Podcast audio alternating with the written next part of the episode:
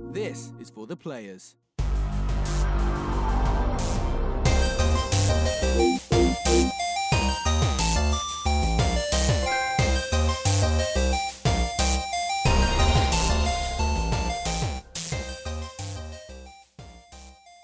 I'm Ryan Betson. And I'm John O'Peck. And this is For the Players, the pop culturist PlayStation podcast. With over 40 years of playing PlayStation, 8 plus years in that games media combined. I'd like to thank you for joining us for this PlayStation conversation. And as you heard, that's not Josh. So this is the part where Josh normally goes, so it's going to be confusing for me. Uh, PlayStation. so the so the For the Players comes to you every Monday morning at 8 a.m. on the podcast services, 9 a.m. on the YouTubes. If you want to join that uh, that podcast uh, PlayStation conversation, head over to the Facebook group, head over to the Discord. Links are in the description below. We are also on Patreon, patreon.com slash the pop culturists. If you do join us on there, you can watch us record this show live whenever we do it on a Saturday, Sunday. You've experienced firsthand how fucking vague we are about it. It's like, uh, it's here, no, it's there. Now it's here again. Yeah, that's back. how it goes down. Uh, if you want to show support for pop culture, it's on your body. Here's popcultures.com slash shop. You can buy shirts like this and other assorted shit with our logos on it. We are also on Twitch at twitch.tv slash the pop culturists. And I think that's about it. Um, I think this week is because I've got WWE Super Showdown next week. So I may do a uh, uh, 2K19 stream on Wednesday for funsies. Now, John O'Peck.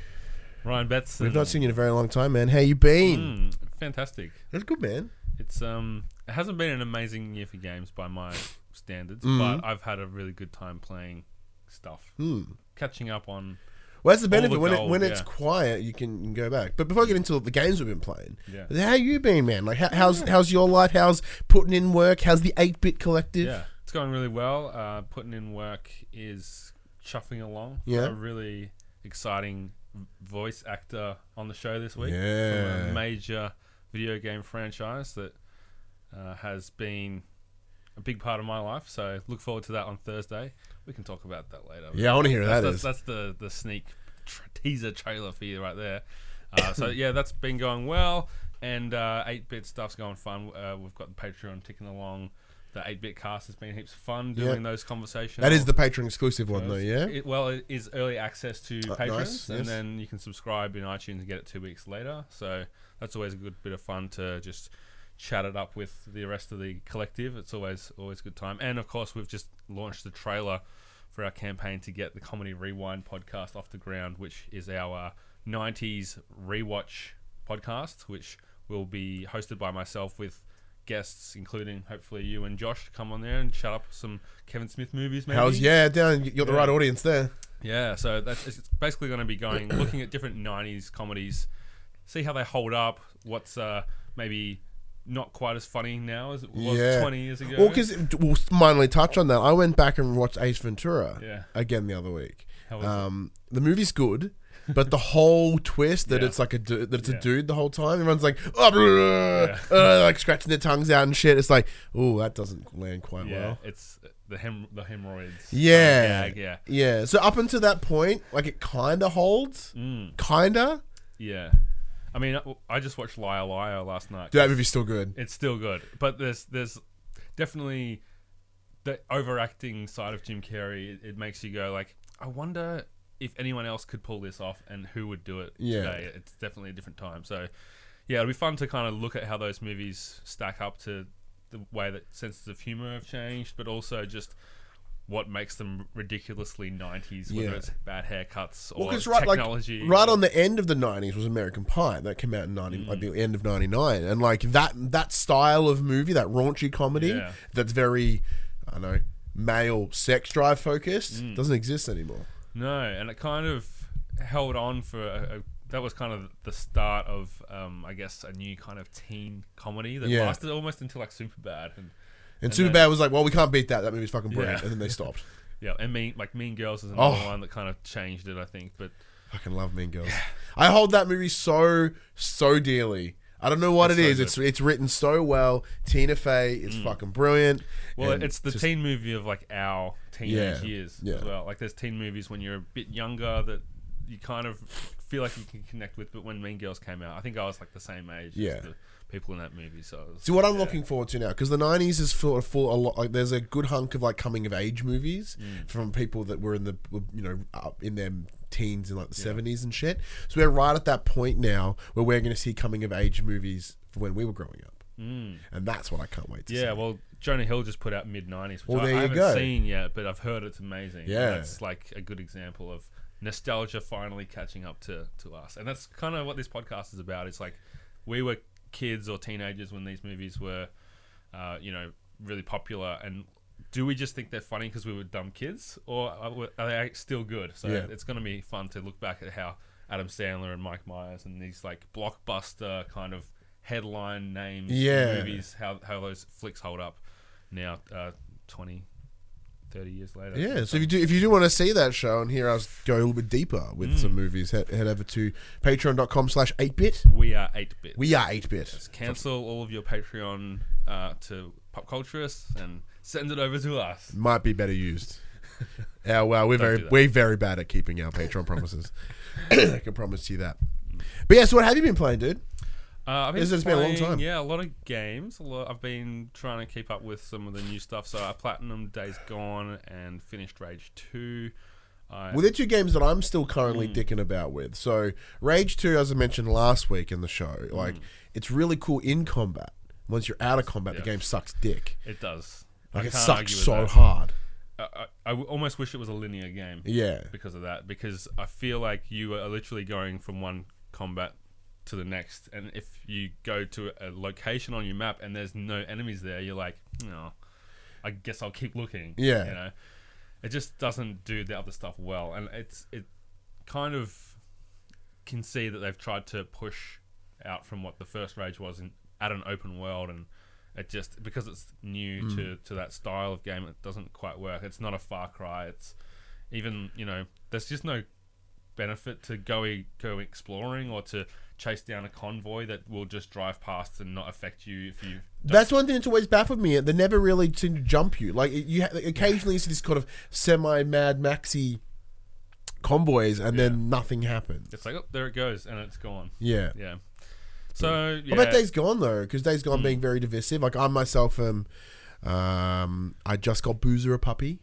oh nice It's a very cool mission, very sweet mission. yeah I yeah so platinum that and really enjoyed it it's not a game that I would say everyone needs to play like you usually can say with these PlayStation exclusives but it's still a game where if you enjoy that style of game it's worth Uh, oh, playing. Paul jumps in, who is watching from the Patreon link. Mm-hmm. He says, "I'm on the final Days Gone mission." Yeah, and I mean the story. I have enjoyed the story of this game, and Mm-hmm. it takes a bit too long to happen. Yeah, this damn game's going for forever. Yeah, it doesn't need to be. I keep saying the first third of the game can probably could probably be cut out, and you wouldn't lose or trimmed at too least. much. Yeah, definitely heavily trimmed, uh, and I think that it would be a better final product. See, I, I feel like I've got to be close, but like I'm not even near it. Yeah, you keep thinking that, and then like new parts of 'Cause- maps open up. Yeah, because Paul comes in, he goes, "Help your trophies. You've got fuck, like fucking so much to go." yeah. Like, oh balls. Because like you know, I'm at that point. I've got to like break break the caves in. I Mm. haven't done that yet. And Yeah, and it's a shame because the, the latter half of the game, I think, is where it gets like you s- you've finally become invested in the characters, Yeah. and I really liked Deacon St. John as a character. yeah, I, I'm enjoying him, and I'm enjoying Boozer. There's seeing a lot of growth in Boozer now, which Mm. I'm really liking. The whole idea of um, you know, him because there. Is, look, we'll go he's spoils here. The- gone for like the first act. Basically, he, you don't talk to him at all. Yeah, like he's you know he's he's arm gets jacked at the start of one of the first missions. What's Mm-hmm. what the PAX demo for, those of you who played it at PAX, um, and then he kind of goes missing for a while, and now he's back. You, you had to make the decision to cut his arm off, so you got that bit of guilt, and then you're all Mm. you're kind of helping his mental health, and I, I think that's a really Yeah. cool little side branch. Yeah, like And you you're oh sorry, go you ahead. need like a, like they say like you need more like surviving is not enough. You need a reason to Yeah. live and all this kind of thing. So. Yeah, so I just got him that little puppy, and on top of that, like Deacon, I've just burnt down the church he got married in. So like that's a pretty big turning point in his Mm. character. The idea of dropping the the notion that Sarah may still be alive. Yeah. Spoilers: I think she may be. Just- Not a spoiler if it's just your opinion. Yeah, yeah. Part of me thinks I'm like, yeah, she, you know, it'd be really funny. Like he goes, "Huh," burns the church down, and she's like, hey, like, holy fuck. She's like, right there. She's like, where were you? He's like, I was over there the whole time. You know. oh, sorry, I didn't get You're tangle any cords. Yeah, so I yeah I think that if you enjoy that style of game, especially killing zombies, like that is really the, The freakers fun. are fun. The freakers are fun, and killing them is fun. And towards the end of the game, they basically made the hordes end game content. Like you can take them down earlier, and I took out a few even from the get go. But it's a completely different strategy, you know. Like at the start, it's kind of trying to game the game and trying to find ways to take out these huge hordes um, when you're probably not meant to do it yet. Yeah. And then later on, you get like the guns and the tools to do it quite easily, and it's really fun. Because like I accidentally stumbled into a cave. Hmm. I was like, because I was driving through, and as Deacon Nope. as Deacon tends to do, he's like he yells fucking at random shit. He's like, "Oh, I'll empty out these nests later." I'm like, "I fucking don't have any nests. Like, I cleared this area out." Hmm. So I found a path. I looked at the map. There's a path that I haven't gone down. Oh, I'll go down here. Wandered down through it. Found a little historical thingy. I'm like, "Oh, that's pretty cool." And then I'm getting that red circle. I'm like, "Oh, where's where's the nest?" Turn around. There's a cave. Yeah. I'm like, oh, let's go. It's middle of the day, right? So they're all Yeah. fucking hibernating. I'm like, I wonder what's, I wonder what's in here. Bro. Dude. They got ya. Er- eliminated. Ruined. Like, not even, I didn't even get a swing and I went, huh? And then just got Yeah, drowned in, in freakers. yeah. There's plenty of fun you can have with that. I did a, a let's play slash kind of review discussion for 8-bit that you can watch where I take down a horde. YouTube.com slash we are 8bit. Yeah, it's about 300 freaks in the kind of a pit and just. Yeah, that, that's the one we played at PAX. Mm, um, Because it's like, like a little crater and they're all in this weird crater. Yeah, it might You- and you're on your bike. You gotta kind of like. I mean, you're always on your bike, so that doesn't really help. Yeah. But it, it's it's a story mission. It's, Mm. it's one of the last missions actually. Um, but I talk over it, so there's no spoilers. But it's kind of like showing, like you know, you kind of lure them towards this fuel tank, and you blow that up, and then you run away, and you throw some traps, and it's just like there's different ways that you can kind of Yeah. thin the herd. Well, because previously, like in the past, I was like fanging on my bike. I'm like, I can make through this. I just like try to go through them instead, that like just work. clear the way. I'm like, I can't get around them, so I'm gonna have to go through them, and it's just like hitting a brick wall. Yeah. You just stop and then you get Start, mushed. start throwing punches. Yeah. Mm. Yeah, so I'd say keep going with that, and hopefully How was the platinum though? The platinum wasn't bad, except that there was a glitch trophy in one of the camps that I couldn't finish that storyline. Yep. So I had to wait for them to patch it, which took uh, about two weeks from when I would have platinumed it. So did you hold off doing the mission, or did it just load in once I just did hit? everything else, Yeah. and then once they patched it, like the, it was like mission complete. Oh, nice, okay. cool. Yeah, so it just Yeah. kind of happened. All right, nice. Yeah, yeah. Like the the glitch was that the person you meant to talk to, you talk to, but it doesn't like tick over that you Yeah. talk to them, and then it's telling you to like find them, but they're already gone. You've already spoken to them. Yeah. So thanks for fixing that bend. Uh, and the rest of it, like collectibles, I had to go looking for a few of them, but I was getting them as I went. Did you have the guide? I think I used the guide to find maybe like 20 out Mm. of the 180 that you need. That's not too bad. But it's like, where's the historical markers? Where Yeah. are the, um, you know, the, what's the tech called? The company that, Uh, the company The that is straight out of scientists. Siphon Filter. Yeah. the Abstergo. Yeah. whatever they are. Yeah, so it's it's definitely attainable. You don't have to go too far out of your way to do it, and you got to upgrade like every skill point as well. Yeah, that one. Yeah. That that just comes with playing, I suppose. Mm, yep. The one I've been trying to do because I saw it, I'm like, that looks seems easily achievable. Is just the drifting with nitrous for five seconds. You need to get the final um, NOS upgrade, Yeah, which you can't get till near the end. Okay, well, that makes Yeah. sense. You need to have like level three at a particular camp to Yeah, I think. Okay, cool. So it's a camp I've not seen yet, obviously, probably. Yeah. because the last one I unlocked was Iron Mike, and I've got Mm, Iron yeah. Mike's highest nitrous. yeah. You'll get there. You'll get there one day. Because I'm sitting here trying to do it. I'm like, why can't I? Why can't I do it? Don't wait. Don't spend too much time on that. So I'll come back to it later, I suppose. Mm. But otherwise, yeah. So I've been playing. I played Observation. Oh, that's the Uh, cool spacey one, yeah. Yeah. Um, now, love it. sorry everyone, I do have a minor head cold, so I'm gonna blow my nose. Keep talking. Yeah.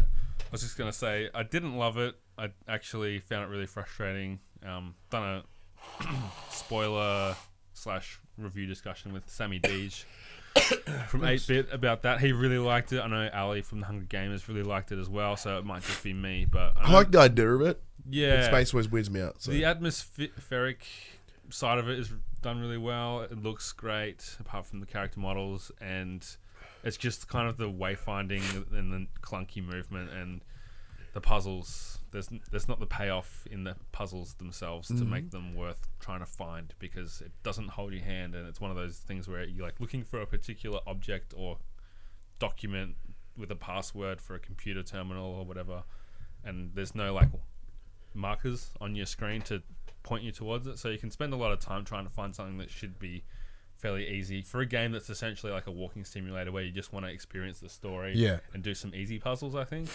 I think that they kind of got in their own way with telling that story because of those elements. So it was a bit of a disappointment for me. But I think if you're really into space, then and sci-fi and weird, Well, because you're stuff- essentially playing 2001, aren't you? Because you're like a, a yeah, AI. yeah, AI, which is kind of the, one of the issues. Is like you're meant to be this smart AI, but you can't. I can't figure out what I'm supposed to do because Yeah. they're not telling me. Yeah, it, it f- falls apart a little bit in that sense for me. But other people seem to be digging it. So if that's up your alley, then maybe check. It was it on my list of interests, but you know I didn't reach out for code or anything, so like I was like, oh, I'll buy it later. Yeah, you can, you can wait for that one. I think. Yeah, I might wait for a sale. Mm. And otherwise, Hollow Knight I just finished and Yeah, that game's really, really enjoyed. Man, that is a tough game. Fuck yeah, it is. That's why I stopped playing. it's one of those things where it's right on the line of being too hard and just being hard enough Mm. where you feel like good for, for doing something but at the same time if they just put like save points before a boss that would make such a big difference to like the frustration factor because you know we all know that uh, games like celeste and super meat boy like they're hard but because there's no penalty for dying it doesn't get to you. You just like keep trying until Yeah. you get it. But if you die and then you have to like platform your way back to where you were and trying to not to lose try not to lose health on your way to the boss like that can get really frustrating. Yeah, uh, and then the messenger is one i've just started on yeah. I've heard amazing things about Messenger. Mm, that's that's really good. I mean i mean if you're into platformers and that kind of old style Metroidvania. um it's Because Hollow Knight is a Metroidvania. Hollow Knight definitely is. Uh, so far for me, the pe- messenger hasn't been any elements of going back as far as the map. Like, Yeah. y- you are building abilities as you go. Like that's kind of a Metroidvania quality, but until it says like go back to this area that you were at the start, I think that's when it kind of becomes a true Metroidvania. Mm. Yeah. So it's just a plat- 2D platformer at this point with Cool. Um, skill trees and stuff. So yeah, it's it's a really great game, and I'm glad that it made its way to the PS4. Because when I bought my Switch, that was one of the one- games that I put on my list. Like this is something that I've missed because it wasn't on the PS4, but Yeah. then they kind of ported it and Hollow Knight over, so that kind of whittled down my Switch list a bit. Yeah, I barely use my Switch anymore. Barely. Barely. Pokemon's coming. Yeah, I can wait. Yeah. Uh, let's see. Paul says you're having a good time of it. All them, all of them are gems. Mm, and that the uh, I guess he's saying the Metroidvania elements will come in the Messenger. Ah, beautiful. There you go. So is that all you've been been checking out? Pretty much. There's probably something I'm forgetting. Oh, I platinum the division as well, but that's Two? something. Yeah, the Yep, division nice. two. Yeah, but that's something I've been playing like since it came out. Yeah. and just kind of another glitched trophy that held me back for like months, really. But they finally fixed it. As I said before, I had such a good time with that game. Mm. Like I, Are I, you done with it? I got to. Well, I got distracted by these other games, and I do want to go back. My only concern is because I never touched the Dark Zone. Mm. I didn't. Did I you finish? I got the I got the campaign done, and I got right into the end. It's the um you know level gear end game part, World Gear, yeah. uh, world gear whatever, and then Tier, yeah. world tier, sorry, and then the other shit came, then other games came along, so it kind of caught my attention. But my only concern is now having been so far out, like, am I going to get fucking monstered? Well, you, if you're in World Tier two or one, One. or whatever, you're gonna be amongst your Okay, level. okay, your cool, level. cool, cool. It's just you won't be able to do the raid until That's you get fine. to like level four, gear Yeah. score f- 500 or whatever. Yeah, so because they they do have the different dark zones, right? The different level dark zones. Um, there's one. There's always one of the three dark zones that's like really hard Yeah, and in- invaded or whatever. But it should like it, it, the dark zone levels. It like brings everyone to the same level. cool. All right, cool, cool, cool. It's just that you won't. Your gear won't be as good as maybe other people's gear. Yeah, because that was the problem when I played the Division One. Is like whenever I did go into the dark zone, I get fucking mushed because I haven't played. Yeah, it's not somewhere you want to go by yourself. Yeah, yeah, certainly true. Orgasmo Triple X has followed. oh yeah, that was like eleven days ago. Hmm. What a champion! What a name though. Basketball. It's not basketball, but is the those- movie Orgasmo, yeah. uh, but myself, so I yeah, I said I've been playing uh, Days Gone and Rage Two are the big ones. I've spent a lot of time with. Uh, what else have I been playing? The blood. Uh, yes, and the big one I've been playing is Blood and Truth. So big thank you to PlayStation Australia for providing us the code for Blood and Truth. Uh, so, oh yeah, we'll, we'll run through that now. So Blood and Truth is uh, from Sony London, the guys that I personally know best for uh, the PSVR Worlds, which was they did the London Heist demo, um, the whole thing, and uh, the Getaway on PS2. So Blood and Truth is essentially the next Getaway. It feels like like it's not set in the same, uh, you know, not same characters that sort of stuff. It's the same world. Like it's that still that London gritty crime drama. It's like a Guy Ritchie movie, pretty much. Um, but I think it's yeah, it's not it's not Getaway in, in name. It looks kind of story heavy. I mean, yes, it is very story heavy. So, um, the big difference is, uh, so like with, in VR worlds, you did have the London heist demo, which was very, that was very clearly just a tech demo of what this game become. So it's just giving you the basic rundown of what it is, and they've taken that and they've expanded into this full story. So you, you play a character called Ryan Marks, which was fantastic for me, by the way, because talk about immersion. Every time I'm like Ryan, I'm like, huh? Is, it, is it marks like KS or X? KS. Okay. Yeah, it's not that hardcore. Yeah. the Marx Brothers. uh, so yeah, so you're part of this uh, crime family, I guess. Your mother, your mother, who's like the matriarch of the whole thing. You got a brother and you're a sister. The brother kind of looks like Max Payne. Um, Bald Max Payne? uh, no, uh, one and two Max Payne. Uh, so yeah, so uh, she gets kidnapped. You're some there's a, like your starts up with the fa- your father had passed away. Obviously, he being the head of the of the family, some other guy named Tony wants to come in and do a hostile takeover and become the new crime boss. Uh, and it's you sort of like getting revenge on him and trying to bring him down. And you're working alongside this gentleman named Carson, who is the British dude from Arrow. If you ever watched that, he's the big bald black dude. Um, so that part was kind of fun. But yeah, the, the gameplay's tight. Like it feels really cool. Um, although it is primarily a, a shooter, you do do some things that aren't aren't shootery basic puzzle. like basic puzzles like using cameras and um, you know lock picking Sure. and like hacking into shit and that sort of stuff. That part's fun as hell. Um, anything, anytime you do something that isn't shooting, still good. Shooting is dope though. It feels relatively responsive. The only big problems that I do have with it is the when you sort of any, use any two-handed weapons. Like there's a pump action shotgun, and without that physical feeling, you constantly miss because you need to pump it, right? So because you're using your left hand to grab it, you constantly, without that physical feeling, it feels off.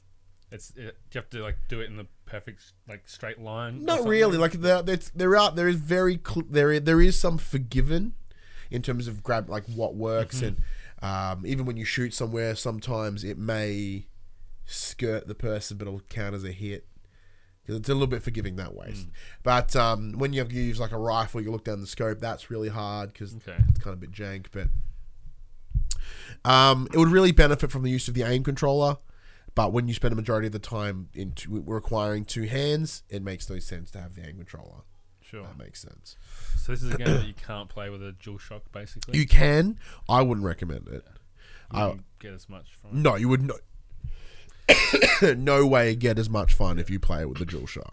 Um, soundtrack is brilliant, absolutely fantastic. Um, Original soundtrack. So there, there, there, there are about two songs that are um, licensed songs, and they fit so well. Like one, that you're in this broken ass tower, and you got like a bunch of sort of street level thugs. They've got a lot of that, um, you know, like the like the the Jamaican influenced uh, British gang culture, like the sort of like uh, like what Ali G takes the piss out Yeah. of. So that kind of music is there Cool. and there's a really nice pop song. I think it's a pop song, and you're fanging it through Afghanistan in a jeep, just shooting at like people that are trying to jack you. Um, do you think it's feasible for them to patch in VR aim support and No. create an equal, better gameplay experience? I just thought that that question off Mm, yeah, very good. Thank you, Paul. And Je- I don't know. Uh, no, I don't think that there's no really worth patching it in because I said like the the ma- as you require two hands almost ninety percent of the time f- for in order to put that in for just one or two guns doesn't quite make sense. Like any of the machine guns, any of the rifles, you can still hold with one hand and get just as effective. Um, but yeah, yeah. Have you finished this game? I have. So I did finish the campaign. It took me about six ish hours. Um, so I, I similar to Days Gone, I'm like, I'm really enjoying this game. I want to give this some some trophy time. Like as someone that gives zero fucks about trophies most of the time, like I'm like I'm gonna go out. I'm gonna go out of my way, and I'm seeing about sixty something percent, six percent. Yeah, it's like there's not there's not a lot of trophies. A lot of the a lot of the ones now are go and find the collectibles, do a couple different things. Like change the outcomes of different scenes. Okay. Like as in, there's a guy at the end. Instead of shooting him, let him t- let him plead, let him plead his case, or shoot him with the, shoot him in the balls. So like there's three trophies there. There's different ending, different branching stories, or It does all lead to the same point, Yeah. but They there's a couple mo- mo- minor, like say you got A to B. There's a little bit of a curve here and there. it's cool. And is The this, game is solid. is this game being well received? It has been incredibly well received and understandably so. Like I, is it is it like a is it like a hardware mover? Hmm. Probably not. yeah. But if you do, if you happen to have VR and you want a brilliant game, I'd pick it up. Because I, I feel like last year was a big year for kind of PSVR putting up some games that were like these are some of the best games of the year. Yeah. and they're kind of maybe more indie Yeah. experiences. Versus this seems to be one of the kind of more polished. Hundred percent. Having it be first party really helps that. Like it, you, there's there is there is that Sony polish to it, which is really nice. Um, and it what I find with VR is a lot of the games that are notable come out in a small window of time. Like so, in the last couple of weeks, we've had uh, Everybody's Golf VR, we had Blood and Truth. We had that new game from you know Squanch Games, the guys from Rick and Morty. Like, there's a lot of games that tend to drop right round about the same time. Um, and then I'll put my VR away and not touch it for a couple of months, and then I'll probably bring it up another couple of games again. So like I've packed my I've packed all my VR up now. So I, will I will I get the Platinum Blood and Truth? Probably not. Mostly because I have to pull it back out again. Yeah. Setting up VR is the dumbest shit in the world, and I hate it. That's why people are getting all about that new Oculus. Yeah, the Oculus fucking portable one. I know what it's called. Um, but yeah, so like, yeah, yeah, it's good. It's really good. It's cool. I really enjoyed my time with it. It was great to pull some VR out. Um, however, uh, there is some video that I do have. Um, as I was playing, my son comes in and goes, "Thanks, Daddy." Grabs the controller and fucking runs. So in the game, you just see my hand go. Like,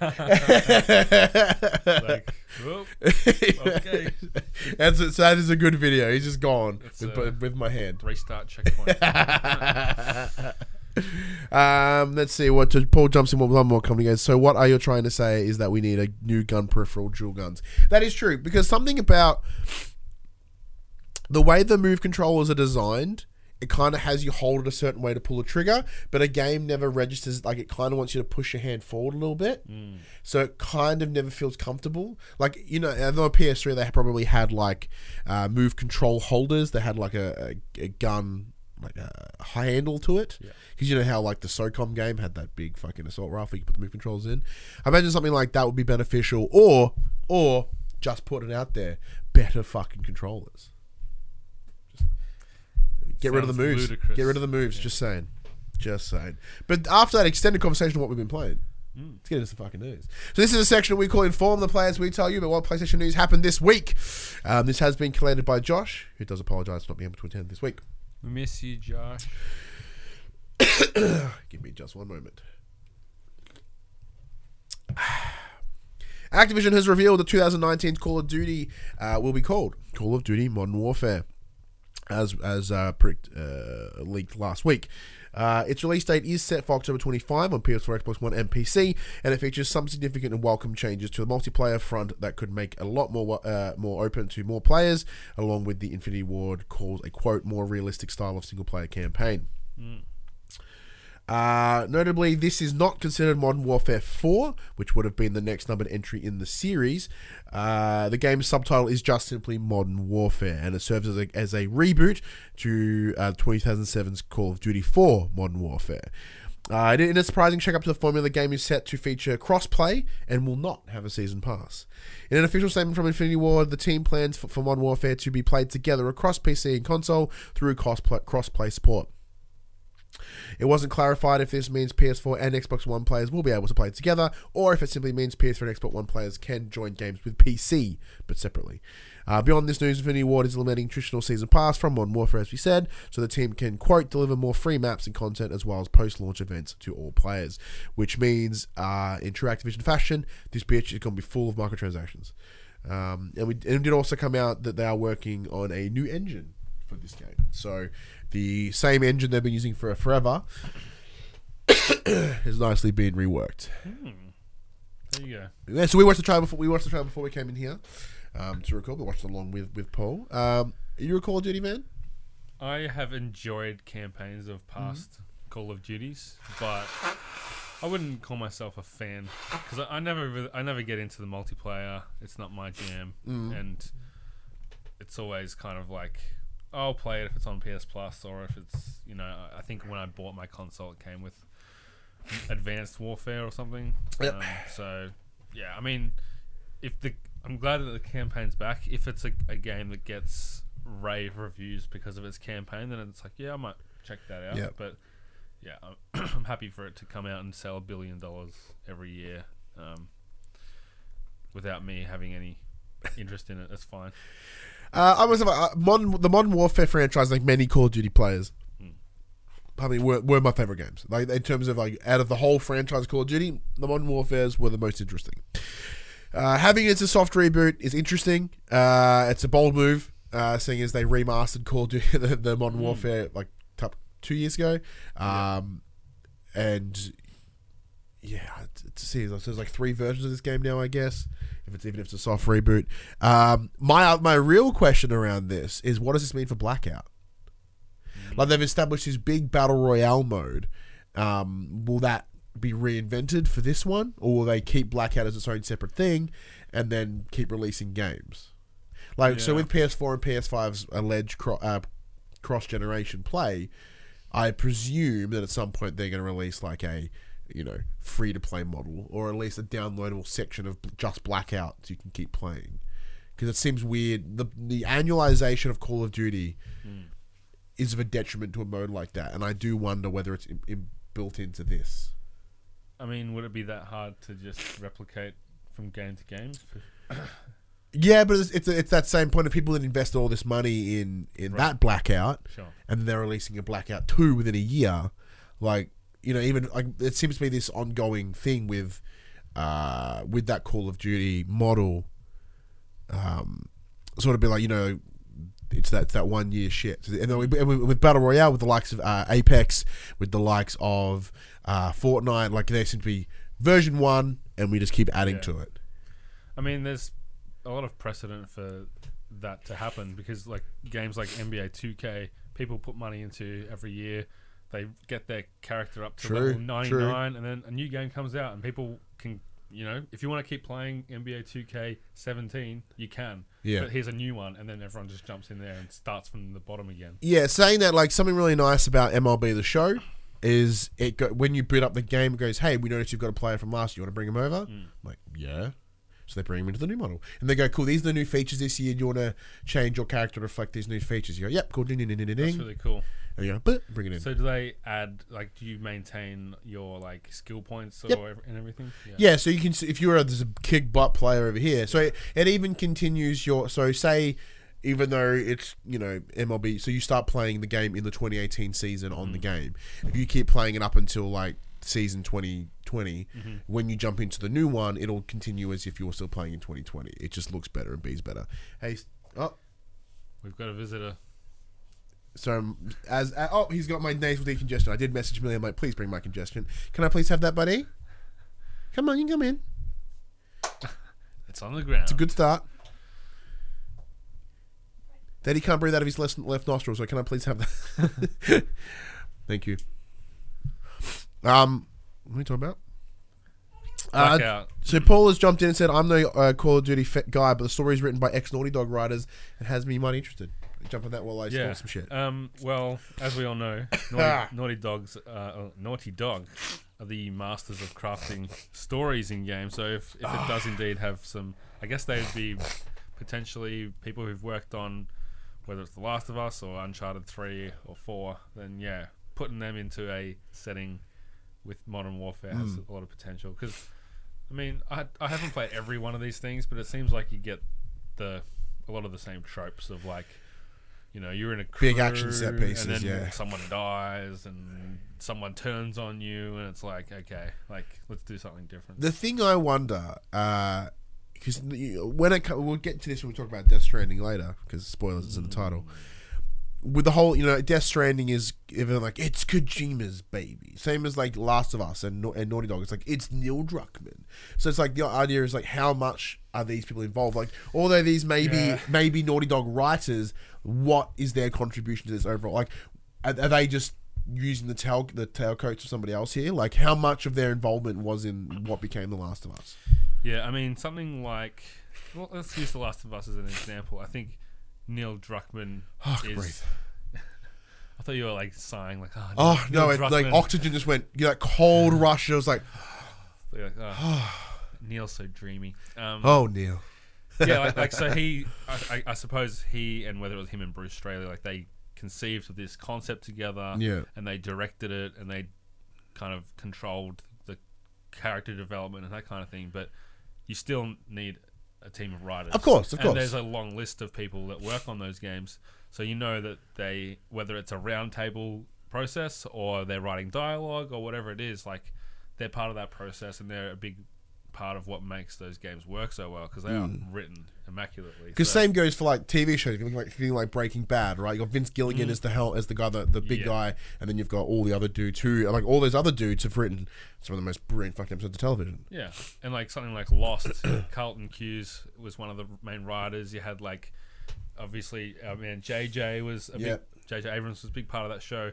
And then you see one of those people leave and do a show like The Leftovers, and you're like, okay, you're part of that previous show that we liked, so let's see what you do over here. And often, you know, even if you're not the person that came up with all the best ideas, if you're part of if you're part of that process, you at least have an understanding of what it takes to to write a good story. You're part of the process that uh, of how how you can develop and come up with a final product that works. And I think that if they are bringing in Naughty Dog writers, as Paul says, they'll know what it took to come up with to go from great idea and great concept to great finished hmm. product. And on top of that, like we, it, it, may also not be a good thing. If you remember after Scary Movie, from the writers of Scary Movie, and a bunch of dumpster films. so could go either way. I mean, Scary Movie's not The Last of Us. or is it?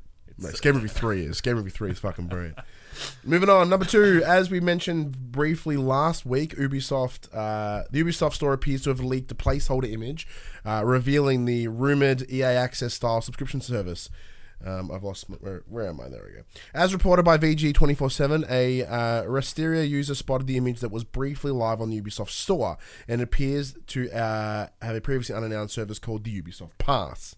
Although uh, entirely unconfirmed at this stage, and only room and only following rumors, um, Ubisoft Pass certainly sounds like a subscription service. Additionally, the word premium, quote, leads to speculation that we may even see a tiered service with different levels of access. Um, this wouldn't be surprising considering that Ubisoft typically launches a new game with about 14,000 different fucking special editions. So it's just like an EA Origins type. Or EA Access, like you've got like you've got on um, Xbox as an example. Actually, I think this is a different rumor. So yeah, EA Access was coming across to PlayStation. I think this is coming along with it. Um, as someone that like EA Access doesn't really interest me because I don't play a lot of EA games. I play a lot of fucking Ubisoft games though. so that's tempting, very tempting. Yeah, I mean, every time you boot up the Ubisoft game and you kind of sign in and you go in and redeem all your Yeah. like little extra items that you can get, it shows you like, wow, I play a lot of these people's games. Yeah, So- yeah. It's pretty much what it came down to. Like I look back at my year, even so far, I'm like, wow, I play a lot of Ubisoft games, which is great because like we, you know, we're thankfully we're really tight with the team over at Ubisoft, like Shane in particular. Hey Shane, I know you watch. Um, you know, so for that reason, like we we we always go hands on with their games. So it would be really cool because I know like something like um, as a weird example, like the Epic Store, right? Like the Epic Store has press accounts where it's like you have a press account and you just when something cool, you can just download it. There's Yeah. no fucking around, no asking for a code. It's just there. So it'd be cool because if they if they bring this in, there's that. So rather than have you know, if you happen to be a press person, it's like there you go. That doesn't benefit the average person. That benefits probably us more than anything. But that'd be really cool because I wouldn't have to harass. I wouldn't have to harass Shane all the time. That's great. But in terms of yeah, like whether if if they have the back catalog of Ubisoft games, it'd be cool. Like I kind of enjoy Assassin's Creed games, but I don't wouldn't go out of my way to play the old ones. But if this was a if it was a possibility, I'd certainly consider it. Um, there's a lot of Ubisoft games that I really like that I just don't spend a lot of time with. Like I played a lot of the big tentpole ones, like Trials, etc., um, and the newer Assassin's Creed. But it'd be very cool to see what range they put on there. Yeah. What's your thoughts? Well, we don't have all the details. Obviously, it's something. It's all speculative here. Yeah, so I think it it's kind of that like customer service, like bridging the gap between developer and Mm. and the uh, the player, which is a really cool thing, I think, and it's something that we're starting to see more of, even in the way that these guys are putting together their like news cycles, their conferences, you know, whether it's skipping E3 and doing something yourself. It looks like they're, I guess, trying to make themselves a, a brand in people's eyes. Like not everyone that plays video games associates the game with the developer, especially if you're only playing, you know, five games a year. A lot of people will just play FIFA and COD, and they might not know who it is. They might see EA Sports and have some kind of identification with that. But I think to build your brand, and you know, we've seen Bethesda do the Bethesda launcher on um, online, and it just seems to be a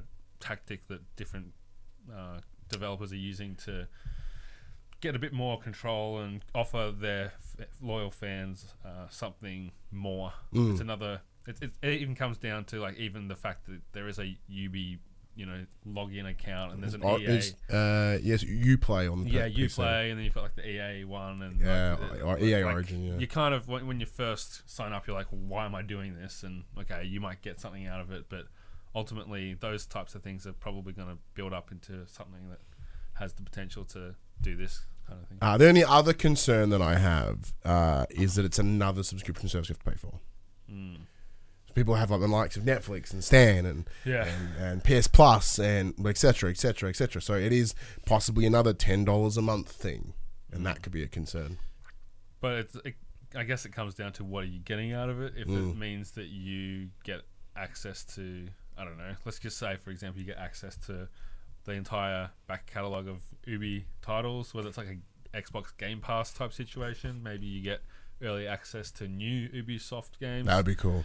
I think that people will find the value Mm. that they want. Like, you know, no one's forcing you to do it. If if you don't play a lot of Ubisoft games, there's probably n- no reason to, to do it. And then if you're not getting your money's worth, then you can still play their games. It's it's not as long as it's not forced. Like to play our games, you have to have this Yeah, kind of thing. I don't think it will be. No, it wouldn't make much sense, especially on like a platform like PlayStation. Like, Yeah, it's like uh, I'm a little pessimistic, but saying that I want to jump the shot. I'm fucking jumping on the thing so bad. I play, yeah, I- yeah. So I play too many Ubisoft games to um to make it not worth my time. Uh, number three, Square Enix will show off Marvel's Avengers during the publisher's E E3 2019 press conference. Uh, although it's still mostly in the dark about how the game will actually play, or even if it exists, uh, until. Uh, but the, the the E3 website has given some broad details in the schedule for E3 Coliseum. The event lying the event long live stream hosted by Geoff Keighley, a segment called Marvel's Avengers Showcase, has a couple of tidbits that give uh, the viewers a brief idea of what to expect. It states the game quote combines cinematic storytelling with continuous single player and cooperative gameplay end quote, as well as confronting co-op. Uh, oh, sorry, confirming co-op. It goes on to mention customization and the ability to combine powers.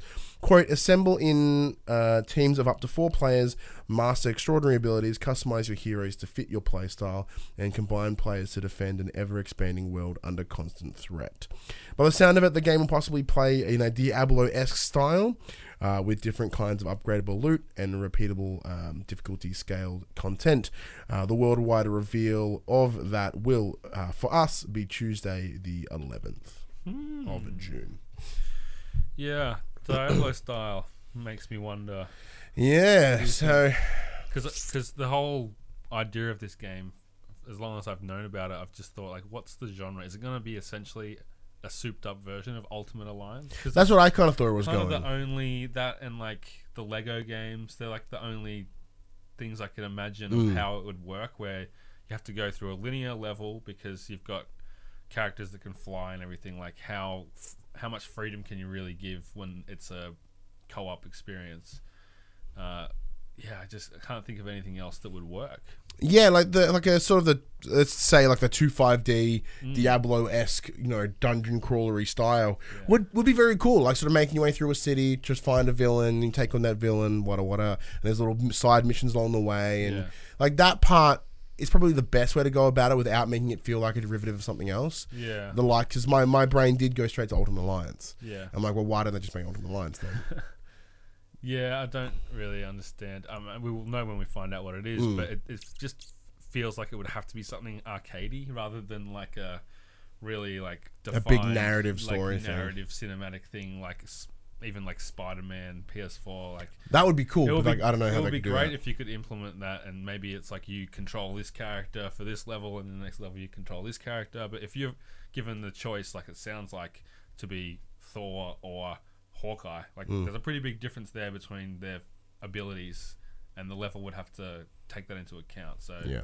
yeah, it's hard to it's hard to understand how it's going to work, but I'm sure that they know what they're doing. I think I think you're on the right idea there. I, I think you know if, if anyone that did, does expect a Spider-Man level experience from this, he's probably going to be quite disappointed. Um, I do think it will be that. Just yeah, because uh, you, you you've kind of like even without me thinking about it, you kind of nailed the points. Here. I'm like, oh well, Thor is fucking very different to Hawkman. Yeah. yeah, Hawkman. No, he's from DC. Hawkman, um, Hawkeye. So. I think having the like a yeah a, a dungeon crawly hitting people numbers pop above their heads probably the best way to go about like that style of RPG is probably easier to change to bring those differences together and it, seeing that it's falling directly under Marvel like I, I'm not sure whether they've highlighted any of the Marvel Cinematic Universe shit but maybe you get to have that Battle of New York or you know, maybe some stuff like that The only issue with that is it's so close to Ultimate Alliance three. it is So what? oh that's coming on Switch isn't it Yeah. So it's like what this got to do something how, different How is it going to be different? Yeah. Whether it's maybe it's just the Avengers, or whether it's like you create a character and play alongside a specific. Uh, yeah, I, I just it, there's too many factors to really be able to guess. We're just wasting our time guessing, really. that's correct Speculation. It is, uh, yeah, and it's one of those things like until we know more, it's going to be um, a tough one. Mm. But I'm excited. I. Have I'll give it a go. I have high hopes because I, I just don't think they're going to put anything out that's bad. See, my like I this year my approach to E3 is different. I'm not staying up because I'm, I'm you know last year I used when I, for my old job I used that as an excuse to not go to work. Um, well, now I like my job, so yeah, so um, my- can watch it at work. I watch it at work because yeah. So there've been no 3 a.m. getting up to watch this uh, Square Enix again and being disappointed because fuck last year. So hopefully this comes something. This is something that's good that's going to come out of Square. Yeah. Is my goal. So, Uh, number four, PS Plus games for June 2019 have been announced. They are Sonic Mania and the Borderlands Handsome, Handsome Jack collection. I did not know that one. That's cool. Mm, Sonic Mania is cool. I, I like like Sonic Mania. I like both of these because I haven't played them, which is like Very something, something rare. I haven't been able to say for a couple Yeah. of months. You know, like Overcooked, awesome game. Obviously played it, and whatever else has been out recently. It's yeah, good to see some some bang for the buck. Yeah, well, Sonic Mania was all uh, looked very cool when it dropped what, last year or whatever it was, and I was like, oh, maybe I'll check it out, and then I, it was too expensive. Mm. So for my, for me personally, it looked too for, expensive. for curiosity. Yeah. yeah. So this would be a good way to check that out. Um, Handsome Collection makes total sense. Borderlands 3 is literally around the corner. Everyone gets to tip, dip their toes in. It just builds up excitement for, for mm. Borderlands 3.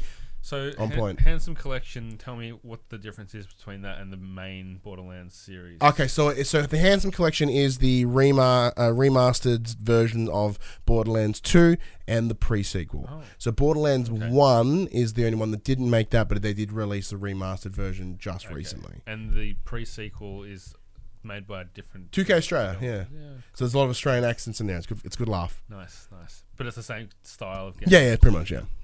Well, I will definitely be digging into that because Borderlands is a game that I played until my save file was corrupted, and then I never went back to it. Oh So, no. Yeah. it'll be it'll be good to experience that world a bit more before the, the hype of Yeah, no. three comes out. The only like uh, my uh, my only concern is because thinking about this in general. Paul says, "Get on it. We can do some co-op." Yeah, man. It'll be fun. I'm, I'm, I, mine's, uh, my copy of Hand Collection is still installed on my PlayStation. I haven't played it in fucking forever. It's a good game. Um, my concern is, yeah, whether people get their teeth too into Borderlands and then they lose interest in Borderlands 3. It can happen. Mm. Yeah, I mean, especially where it's more of the same. Like if the Division had just come out before the Division Two, like as a PS Plus game, I could see people playing it for you know fifty hours and then being like, uh, I probably don't need to play Mm. Division Two. You know, so it's. I mean, we're, we're we're still some months out, so Yeah. it's enough time for people to, you know, either dip their toe in and be like, "Yep, this I like this. I'm going to stop playing and, and get Borderlands 3," or they could play through it and then have a couple of months before they can Yeah. get back to it again, I agree. playing other stuff. Uh, number five, the top selling games for the weekend if on PlayStation for week ending 26th of May 2019. Number 10, Division 2.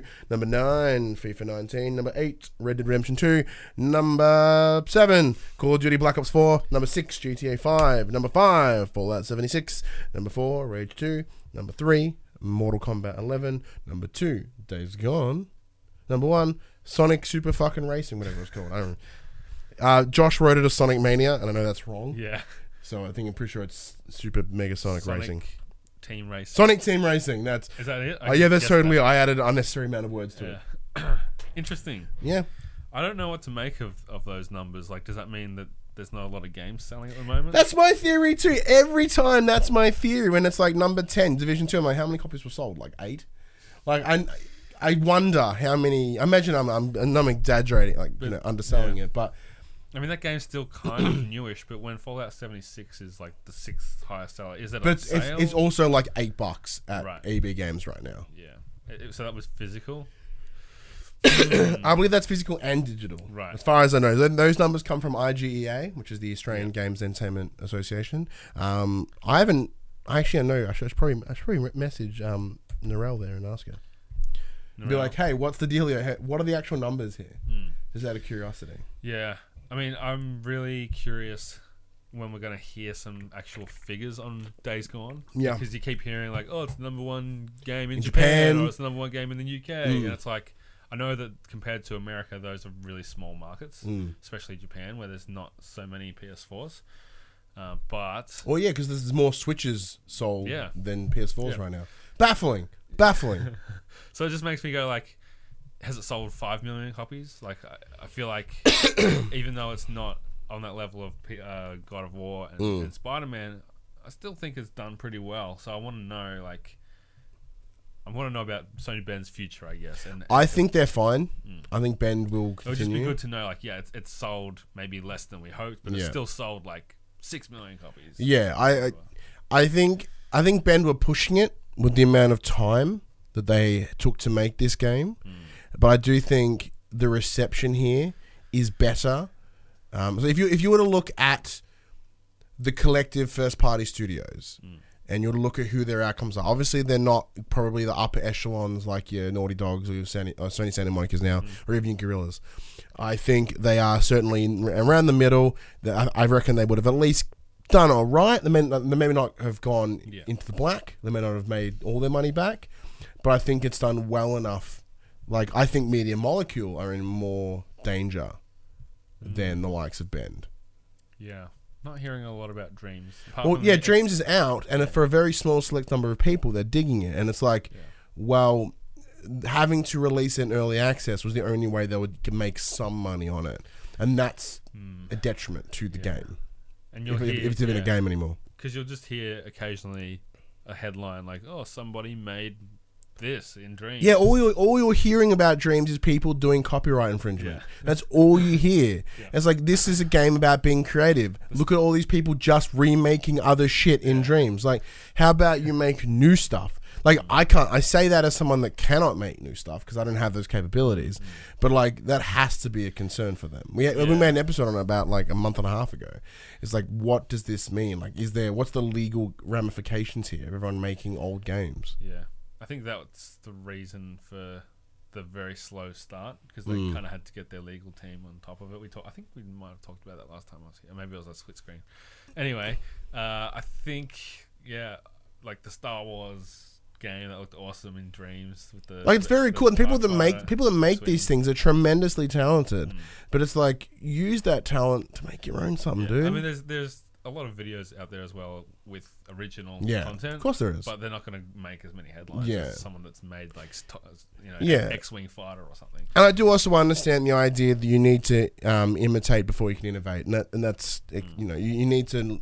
We are the sum of our influences, Mm. and for that reason, you can. I'm a little bit lax in terms of that. I'm sure there will be like a big story at some point about like this 10 out of 10 game platformer or something that somebody's made in Dreams, and maybe that will be like the killer app of Dreams. Mm, could be. Time, time for some quick bits as we wrap up the news. Uh, this is based on rumor and speculation, but Jason Schreier uh, has quote said on Twitter that he's been hearing uh, he's been hearing around the around the around the parts. The Last of Us 2, Ghost of Tsushima, Final Fantasy 7 Remake Part 1, and Cyberpunk 2077, uh, as well as FromSoft's new title, will all launch in the first half of 2020. He even directly called out Last of Us 2, saying it was coming in February Mm. um, with its original. And the, do I have it? Do I still have the exact tweet about the Last of Us? It seems like the kind of information that he wouldn't throw out there unless he was pretty confident. And Jason Schreier is probably one of the most reliable people in the games biz. Mm. Like for him to come out and drop that, it's like, oh, okay, that's cool. I believe you. Um, where is that picture? Where is it? Here it is. He goes. Uh, looks like Death Stranding is about to get announced for November release, which it did. Uh, the Last of Us 2 was also planned for fall 2019, but I actually just heard it got bumped to early 2020, possibly February. Either way, final year for PS4. Mm. Huge. Huge. Huge if true. It's coming, yeah. Yeah. It's not this year. But, Fe- but February makes sense. Mm. In, terms, of how PlayStation have liked to release their big games, it's very weird to have Death Stranding come out at the back end of the year. Because seeing as Sony has, in the last couple of years, has just not touched the Christmas period. Mm, yeah. When did Spider Man come out? October? Uh, September. September. Hmm. Yeah. Yeah, that's a good point. Mm. Close-ish. It's only two months. Yeah, the, the only one that the, the last game that came out in the end of year period was The Last Guardian, and that was only because it had to come out, otherwise it wouldn't do anything. Um, next one, EA Ben's Walker has reiterated that he's developing a new Need for Speed game, confirming that it'll be released quote later in 2019, but it won't be unveiled as part of this year's EA Play showcased during E3. And the fact they said three, Need for Speed Underground three confirmed. Not, not confirmed. Uh, Anthem's updated online roadmap has been redesigned, removes all time frames and references to any specific future content. Fuck, Anthem is doing so bad. That's sad. Uh, and finally, Apex Legends uh, revenue has been has dropped down by about seventy four percent in the last two months. There you go. That's a big old drop. Apex Legends was doing goddamn wonders, and then it really sort of slowed down. Um, I think the big issue with Apex is compared to like uh, Fortnite, which gets updated almost on the daily. Um, by them by them vocally stating that they are going to have um, minimal uh, updates. So like we'll, we'll drop an update uh, once every couple of months. Like so, rather than putting out little hot fixes, we'll pretty much just have a big big burl and drop all of it at once. I think that may be towards its detriment. but that's enough news, Jono. Now it's time to chat to the players Yes, about the Death Stranding trailer. The Death Stranding. You like how they, they they put that in at the end of the trailer? Like And what are we, some sort we of, have to say the name. of the What are we, game. some sort of Suicide Squad? Fuck. Sounds Uh, like some kind of hot tub time machine. There's, Uh, a, there's a great video getting around Twitter. It might be on YouTube. of- It's just of people. In movies saying, movie line. saying the name oh, of the I want to movie. see that video It's so, bad. good. Yeah. Supercut. I'll, I'll, find, I'll find it and I'll.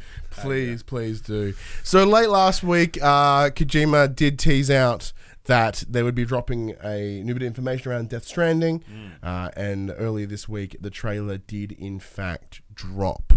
So this is a, a big reveal trailer. It shows a lot of gameplay, shows a lot of story, if that means anything, uh, and also the release date. So the game is coming at at November eighth, twenty nineteen. Um, In our lifetime. that's Hopefully. way sooner than I anticipated. Yeah, I mean, Kojima did say that it was coming out. Mm. But I mean, like, we've been talking about this game for a year, Oh. two years. no, long, longer. No, They revealed it in 2016. get out. We went, Get out. we went, we went to RTX 2017, and Kojima was there in March talking about the game. So it was announced the year. Okay, prior. yeah, that's totally that's totally true. Mm. Sorry, t- time was fucking weird. Time flies when you're having fun. Well, that means so even that a three year dev cycle from scratch. Granted, they're using the um the the gor- the Guerrilla. Guerrilla engine, so that would have taken a lot of lead time out of it. But like, that's a fucking impressive turnaround for three years.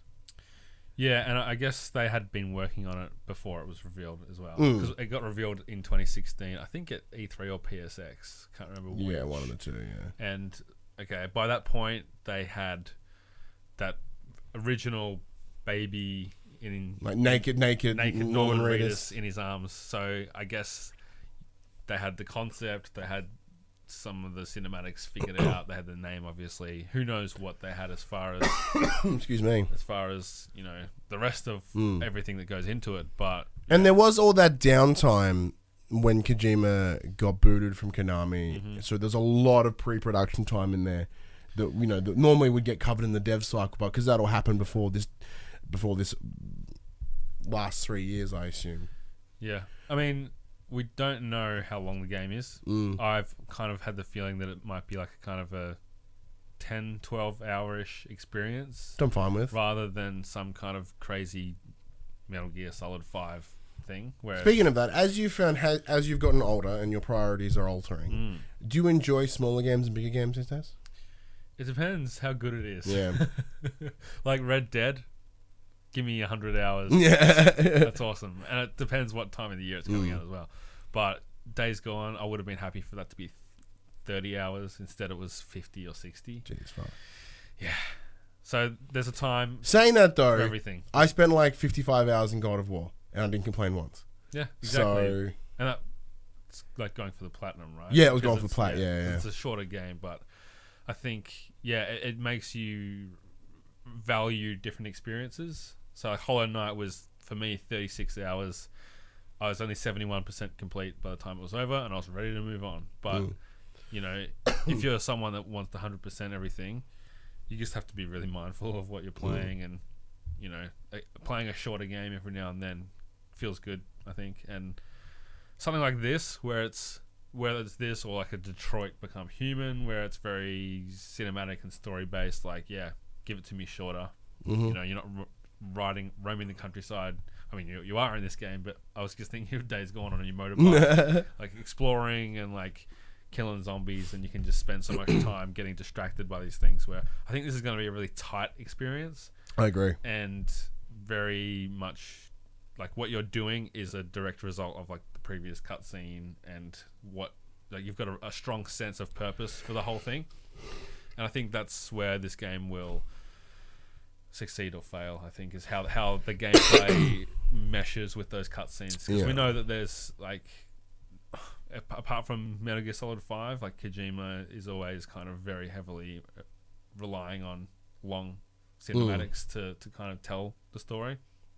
And I guess Metal Gear Solid 5 had that as well. It was just a bit more staggered because of the, The open the world gameplay, nature. yeah. Yeah. and that kind of thing. So, yeah, I mean, as far as my general thoughts on the trailer, I think it's going to be a very polarizing game. I think there'll Oh, be yeah. a lot of people playing it just to kind of complain about how much it doesn't make sense. hmm But it will be very much the game of the moment and on everyone in the, at least in our community's um, radar to, as to you know what how good it is and I think that it's going to do some things really well and it, it might do everything really well we don't know but I, I think it will at least have a um, really it, it looks amazing. So it's obviously got that going for it already. It looks brilliant. My my feeling is that it's possible that the gameplay and these cinematics don't tie together um, as as good as we hope they will, but that's just one of the difficult things of making this kind of game, and that's one of the areas they have to kind of nail.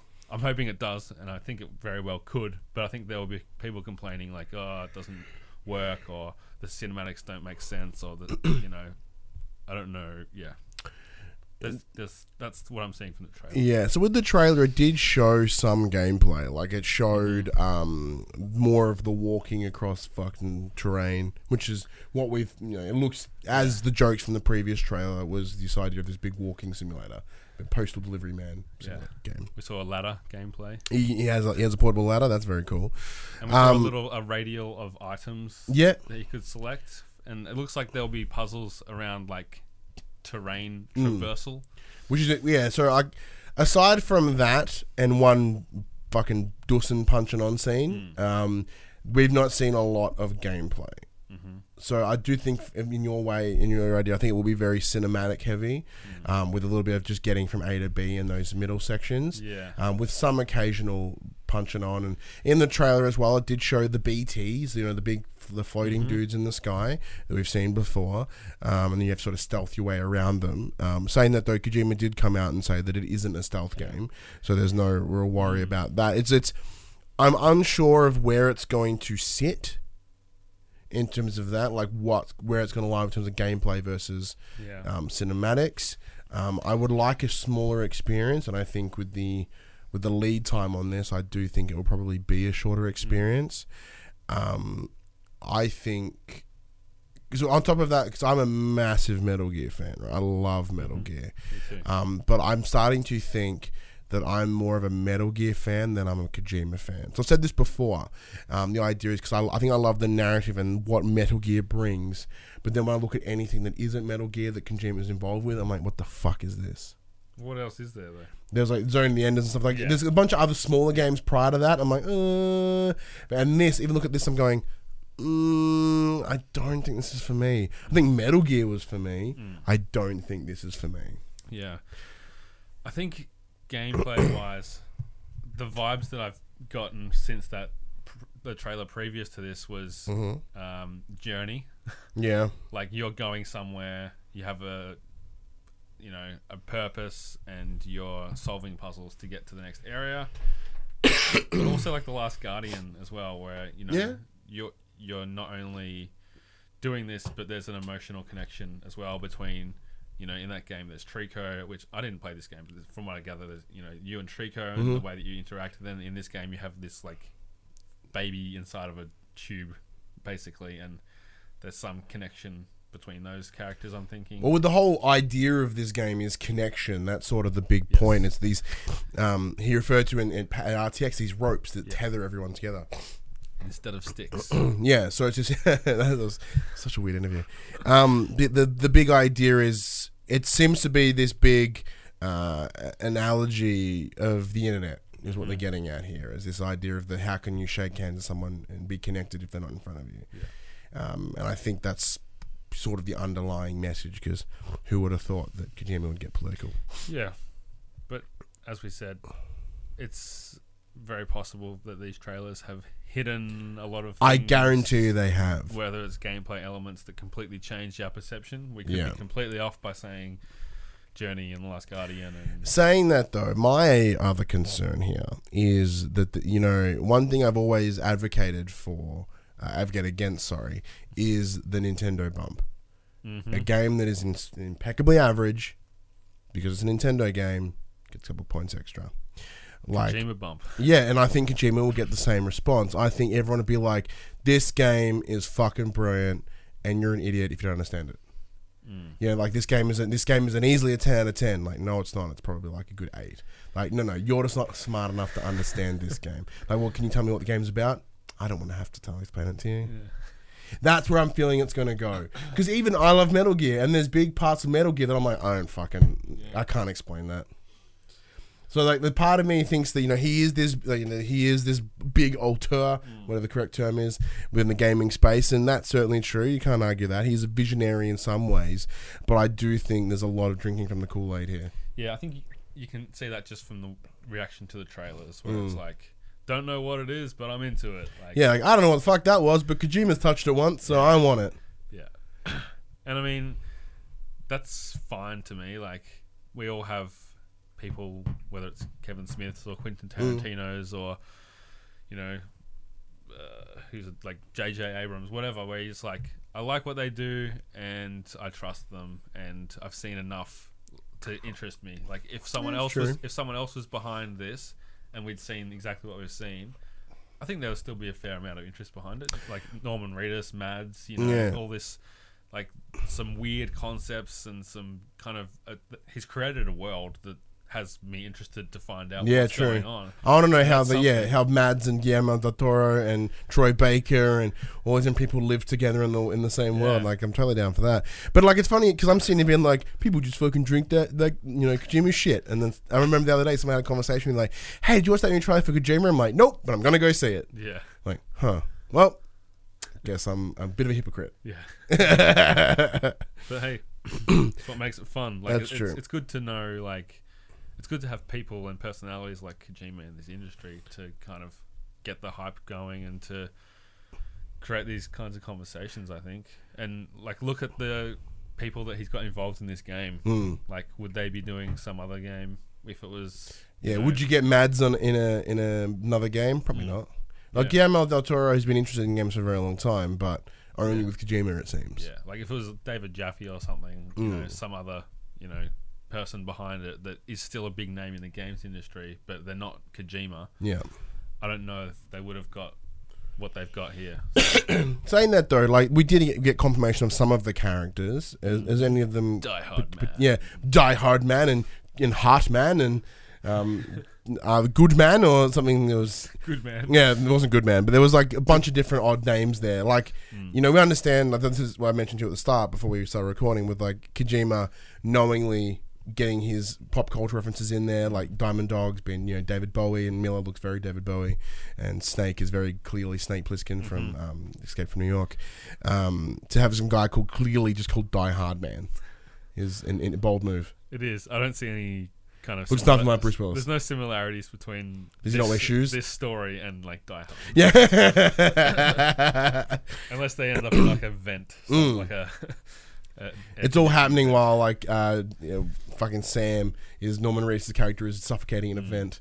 Yeah. Speaking of like, I don't, I haven't watched Walking Dead, so I don't have a lot of love for for uh, Norman Norman Reedus, so I don't get the appeal. You're not Um, into what you've seen from him. No, no, he's a cool dude.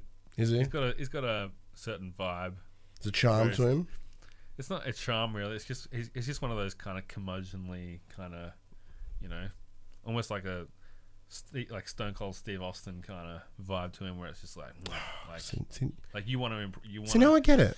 it's it's kind of like you want to impress them Yeah, because they don't care that kind of thing. Yeah. Because I noticed, and I remember there was a big hot when like when Walking Dead was really popular. Everyone was like, "I want to bang Daryl Dixon." I'm like, "But why? He looks smelly. He looks gross. Why would you want to bang this dude? Nothing about him seems appealing." But I guess there's something care. there. There's something there. Yeah. Um, now before we, because I think we probably the, the, the thing about this trailer is there's so little to explain because it's all still nonsense, Mm. and I don't know. I don't. It's well, so long.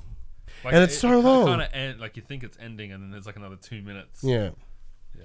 And like, there's, uh, a friend of mine brought up a good point. It was like, interesting move to call a woman character fragile. I'm like, ooh, that is her name. That's a bit weird. You know, just the whole idea that like Kojima may not have learnt from um, Quiet in Metal Gear Solid Five and how to handle women characters. Makes sense. mm. We'll see. It's, Uh, um, maybe it's the delivery kind of. Thing. You maybe will- add- in context, it might make more sense. Yeah.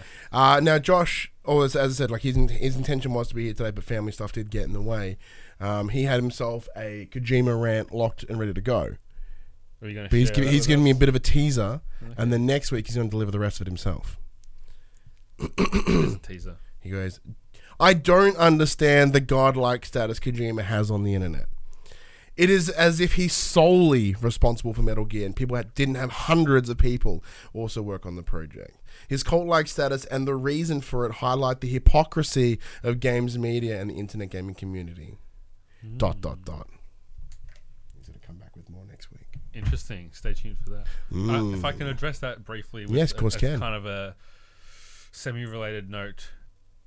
It is, yes, the product of a huge team, but I think for something like this, and I think we've seen this in the Raising Kratos documentary. The direct visionary, yeah. Like you as in- need a person to kind of say, "This is what we're doing," and everyone needs to fall in line with that. and I think that's I I, I I get I get his point here Mm. because there does seem to be this consensus that no one else fucking matters unless it's that person, right? Mm-hmm. Um, and that's that's a, that's everywhere. That's in movies. That's in games. That's in fucking everything. In music, Yeah. even right?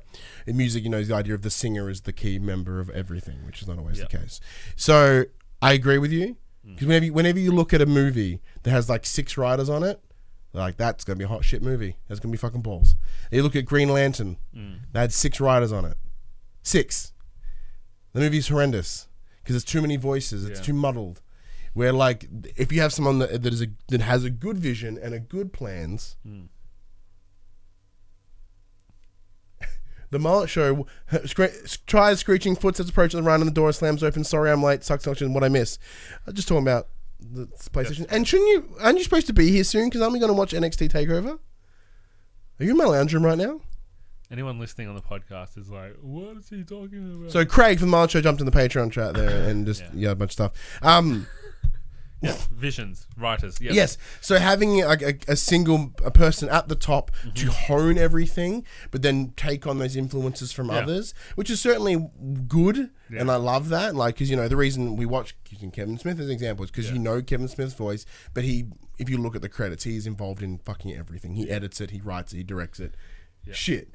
yeah, and I think that you look at names like Amy Hennig, and you look Mm. at names like uh, Neil Druckmann, whoever it might be, that has become kind of an icon for their involvement in a game. Mm. Kojima's a great example.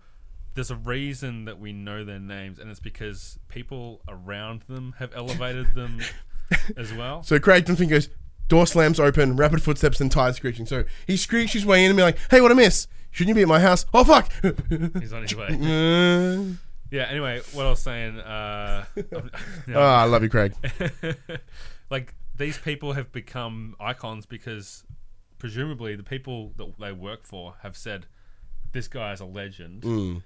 You know, they've the games media has done their job and found out about these people's involvement and how you know Im- important they were to to that vision and they've helped elevate them. And it's and I don't think it's by accident that these individuals that I named have got that credit you mm-hmm. know the same way that you know visionaries behind different whether it's the iPhone or whatever like there's always a person if there it's a person that's been elevated like Kojima there's a reason for it. It's, Yeah. it's not like them taking credit like that they don't seem like especially like Amy Hennig uh, Neil Druckmann you never hear anyone say they're taking credit for my idea like, I, I was a writer on, on The Mm. Yeah. Last of Us why is he getting all the Yeah. credit like I think that if you take that one person out, you don't have You don't have whatever it is. Whereas yeah. if you took out any of the other people involved, they're probably replaceable,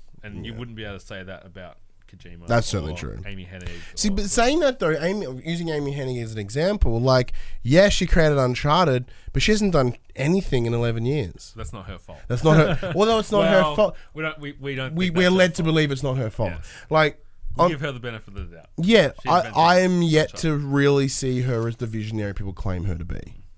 Well, Personally. find out more about Uncharted. That's true. Uncharted is great. I love Uncharted, Yeah. but um, yeah, like don't get me wrong, What Uncharted has for be- me lately? Yeah, Uncharted has become a massively important tentpole in the PlayStation brand, and Nathan Drake as a character will live on longer than PlayStation. Mm-hmm. But I don't know. To me, Uncharted is now Neil and Bruce. It is now, yeah, because they've taken over. Yeah, but it wouldn't be anywhere. It's it's like it's like Star you- Wars and George Lucas. Well, yeah, it's like Yeah. Lost with JJ. JJ did the first season, then booted, Hmm. and then it was left for everybody else. So, like, you know, that's connected to him, even though he had nothing to do with the rest of it. Yes, yes. I get your point. Get your point. I think I made a point. You did. Let us know what Anyway, you your We'll hear more from Josh next week. You can feel free to approach uh, address what we've said. But uh, Paul James. If you remember, her career and influence was big before Uncharted. probably true. I don't know. Very likely possible, but you know, we I know her from that point, and Yeah. everyone says she's a visionary Legacy, because yes. of I, Uncharted. actually, I did know. oh, Legacy of Kain. Yeah, of course. Okay. Good, good, good call. Good there, pull. Paul. Can see Got- why you've been on this show so many times. so let us know what you thought of the Death Stranding trailer in those comments below, or the Facebook group, or the Discord channel. All those links are in the description. Come and have a chat to us about Death Stranding. Uh, now, before we jump into uh, the drop, we talk about all the games that have come out this week. Paul James did drop a question in here in the chats. He goes, "How does this shift your expectations of other PS releases, as in with Death Stranding Yeah. dropping uh, at the end at the end of this year, especially when paired with what Jason Schreier says?" it lines up. Like if you think about there was there was some rumors before uh, Death Stranding was announced that The Last of Us could in fact be released this year, Mm-hmm. and maybe that was people hearing that there was a major PlayStation exclusive Yeah. without a release date that was going to be announced, and, and that's what it turned out to be. So I would say that that February time slot, you know, three and a half months after Death Stranding, that makes sense to me. Yeah. Um, and it's a good t- time for it to come out too. That February time slot's pretty, been pretty good for um, some games in past years. Yeah, I agree. So, in, in, with, in terms of PlayStation's past releases, it fits. Um, the only thing that doesn't fit is Death Stranding. But I think Death Stranding as a game is it's it was like Red Dead last year. Like no one's gonna touch that window. If you know that Death Stranding's coming out, everyone's gonna fucking bounce. Yeah. I don't know. Like, it's a big game to us because we're Mm. Kojima slash Metal Gear fans, and there's a lot of them out there as well. But I don't know that his name carries weight with the casual gamer, True, true. and there's enough hardcore gamers that this game will sell well, regardless. Mm. But Red Dead is like. At, tr- at Red Dead, the name of Red Dead And Rockstar and Rockstar transcends, transcends Kojima and Metal Gear to me. That's certainly true. Yeah. Certainly true. Um, it what Jason has solidified my point. The Last mm. of Us wasn't coming out this year. I was pretty adamant. Like, we see all these lists of like you know Last of Us 2 2019. Like fuck off. It is not coming out this year. As much as I would love that, I want that was one of those things. That I was like, prove me wrong. Mm. God damn, prove me wrong, please. Yeah, I mean, I'm I'm super glad that Death Stranding's this year. Yeah. because it's as we said at the start of the show, it's been a little light as Yeah. far as PlayStation this year. Uh, if Because even in PlayStation being quiet and not talking about and talking about things until just recently. yeah, Yeah.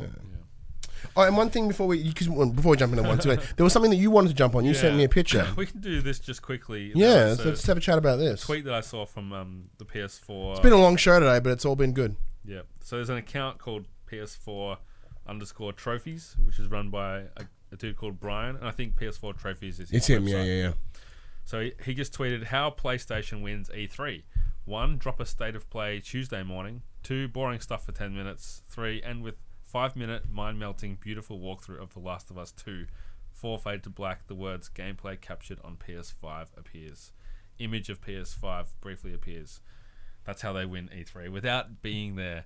And I was just like, man, that would be so cool. There is a lot. There is a lot of just fan excitement in that in that tweet. Mm, Yeah, I mean, uh, it gets me hyped up. It won't happen. I mean, it could. It probably won't. Um, is there a small chance that they've pulled out of E3, but they still want to use that week without actually having to be there and spend all that money and do all of that? My original thoughts were no, Wouldn't it um, be such a PlayStation move? but it would be very cool. Could Like just, having like, them swoop drop in. Death Stranding info like two weeks before E3, like that's a big look at my dick moment. Like that isn't that is them just whipping it out, going like.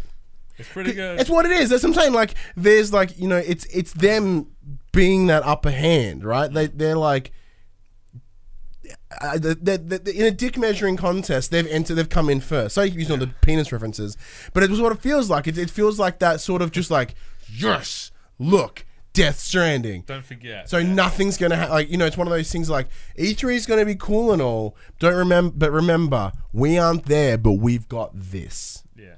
And I think that's what it comes down to. Like I still I still think they don't have enough to say at this point to go there because that's what they but then again they could have forced that narrative upon us that they don't have anything to talk about. But I, I don't PS5. I think wait and if Xbox comes out and announces whatever their next console is going to be, it's it, there's a possibility because they have they have the narrative here. I love the idea of uh, PlayStation having this trailer and everything just ready to go, and Mm. they're just waiting to press the button and be like, "What? You just announced the next Xbox? Well, guess what? Here's the last." And that's the risk-free nature of having directs. They could have three directs planned, hmm. pre-edited, pre-ready to rock and roll, and it's all depending on what the competition are mentioning. So if, if Xbox says nothing about the new Xbox console, here's trailer, here's state of play one. Yeah. If they happen to put, if they happen to drop the the big console card, here's trailer two. Hmm. You know what I mean? Or if they reveal the console, oh shit, here's three. You know what I mean? Like you can like with those stage shows, they are so pre-planned that you can't go off script. And because everything's in place, everything's there, you know, you can't fuck with it. With a direct, you can have that shit planned. Mm. Do I see them doing anything at E3 week? Probably not. Probably not. it would be a pretty aggressive move. It'd be so dirty. so dirty. Yeah, I mean EA does it, don't they? Kind of. Like, Well, EA EA aren't at E3, but they have EA play Yeah. like the week before, you know. So oh, it's week the whole week before. Mm, Okay, yeah, that is different. Yeah, I mean, it's it, it'll it'll be a good li- little like test of how nice PlayStation Yeah. are playing. I would love to see it because like that, like that aggressive, aggressive play, totally on my alley. like that, that that that is. Like that's what I want to hear about. Like I'm I'm enjoying this. You know, Microsoft and, and Sony shaking hands and mm. you know the memorandum of whatever the hell memorandum of being best friends. Um, crossplay. Yeah, and like all this stuff is really cool, but there is something about competition that's mm. awesome.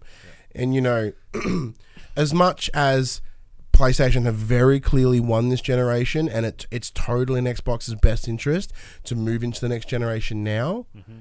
I would do. I don't think PlayStation would give it up that easy.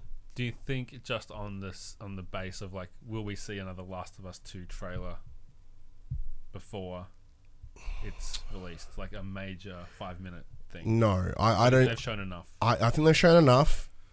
I think the only time we will see The Last of Us 2 will be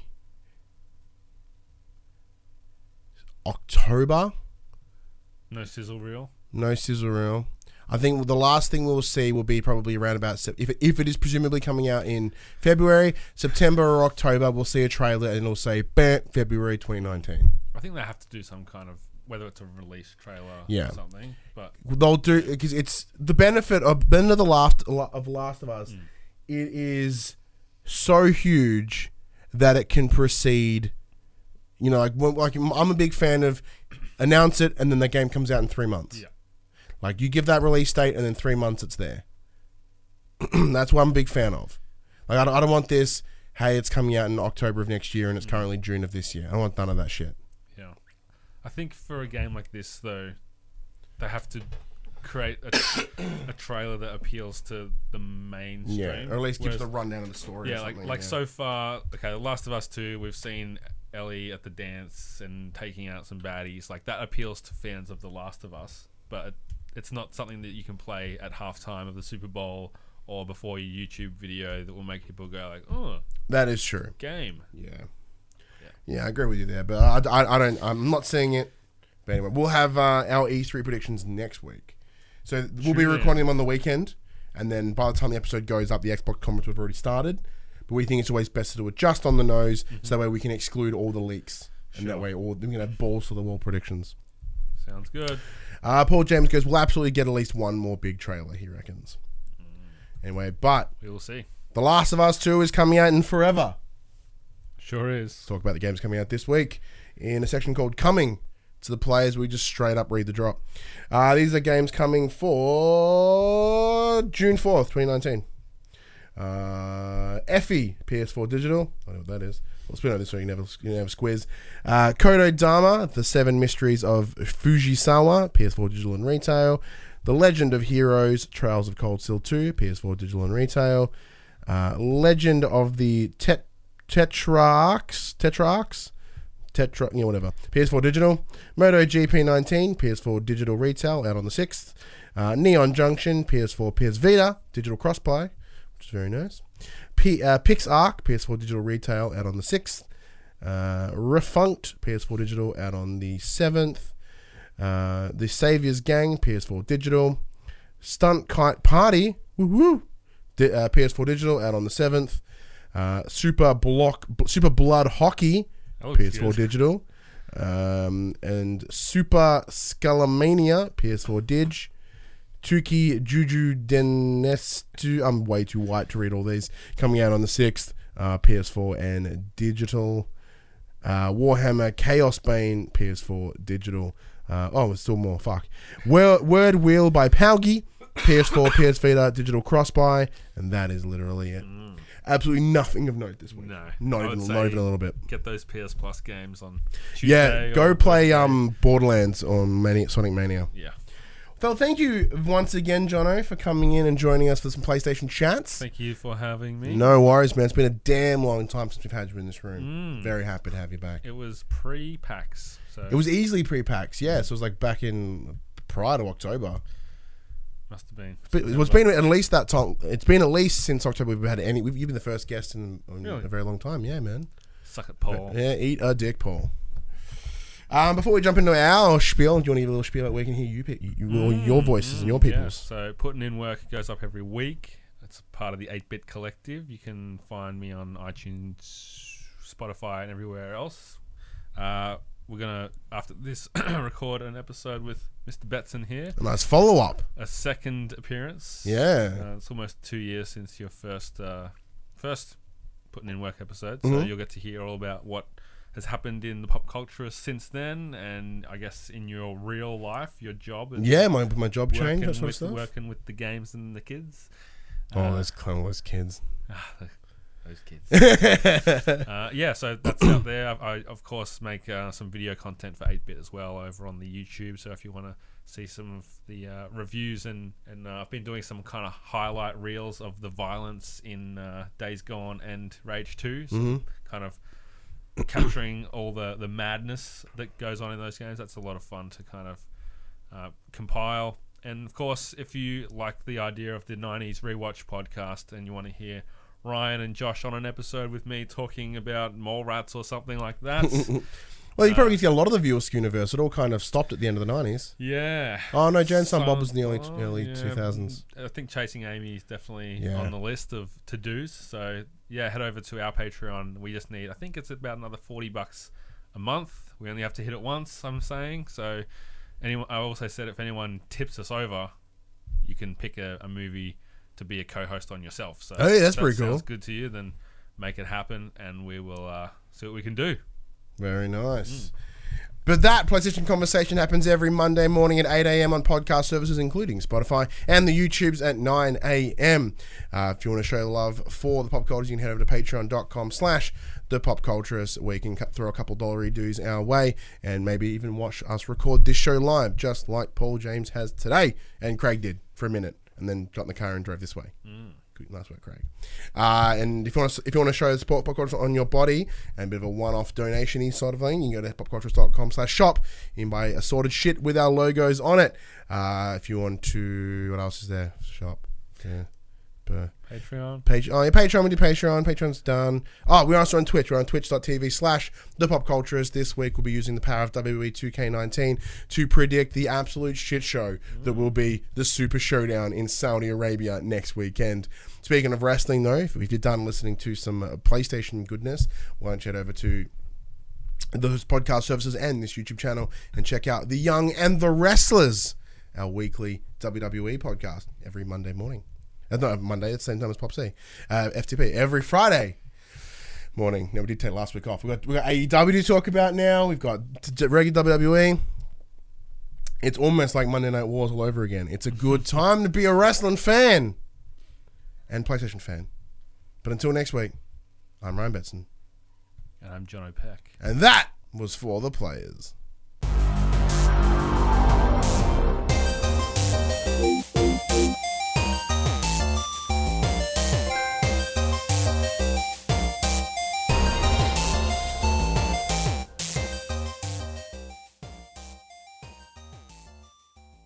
For the players, the Pop Culturist PlayStation podcast is fan supported at patreon.com slash the pop culturist. And we'd like to thank our Patreon producers and our Patreon founders for their kindness, their support, and their generosity.